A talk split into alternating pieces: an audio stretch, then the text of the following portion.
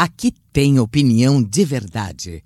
Alfredo Bessoff, com você nos assuntos que interessam ao Brasil. Olá, saudações e boa semana a você que nos acompanha todos os dias aqui. Uma das minhas maiores preocupações é que, ao falar, eu possa estar passando a imagem de alguém imune a todo e qualquer tipo de erro. Tanto assim que costumo lembrar sempre que não sou santo, ainda que não seja necessariamente adepto de práticas satânicas, ou então de ações que redundem em desvios de recursos ou pusilânime na defesa dos valores e princípios com os quais concordo. No sábado, por exemplo, recebi um pequeno vídeo do ex-ministro Abraham Weintraub, que, direto de Washington, fez um elogio ao Na Hora do Café, que é disponibilizado no canal de Brasília no YouTube a cada dia, de segunda até sábado. Para alguns, algo simples. Para mim, a demonstração de amizade de alguém que conheci no poder e que fora dele continuou com o mesmo compromisso de fazer o enfrentamento ideológico que alguns querem evitar, mas que se faz necessário diante da destruição que o chamado marxismo cultural impôs na educação,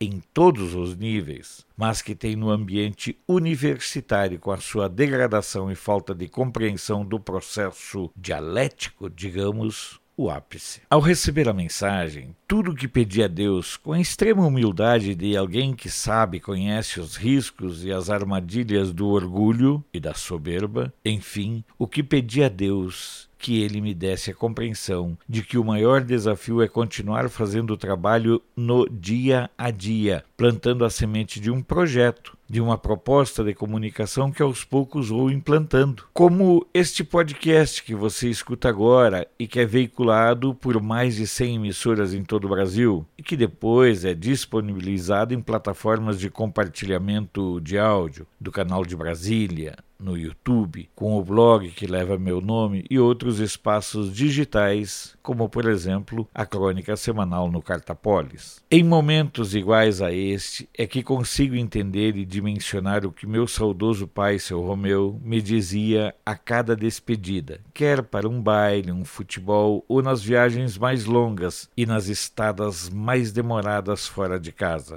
Filho, Deus que te guie e te proteja, principalmente de ti. Sim, no mais das vezes, nós acabamos sendo os nossos mais perigosos inimigos quando baixamos a guarda, quando passamos a acreditar que podemos tudo, principalmente abdicar da proteção divina. Sim, acredite, eu sou cristão e sei o papel que Deus tem em mim e na minha vida, mas acredite que, mesmo sabendo de tudo isto, eu preciso sim me vigiar, porque há tantas armadilhas e seduções que muitas vezes nem percebemos e acabamos nos enredando em teias que encontraram um ponto frágil para fazer apoio e, a partir dali, ir alargando a sua trama até nos encontrarmos totalmente envoltos por ela. Por isso, fica cada vez mais clara em mim a importância de manter-me alerta e ciente da importância daquela frase prosaica que sempre e tantas vezes ouvi e que hoje repito aos meus filhos e a mim mesmo.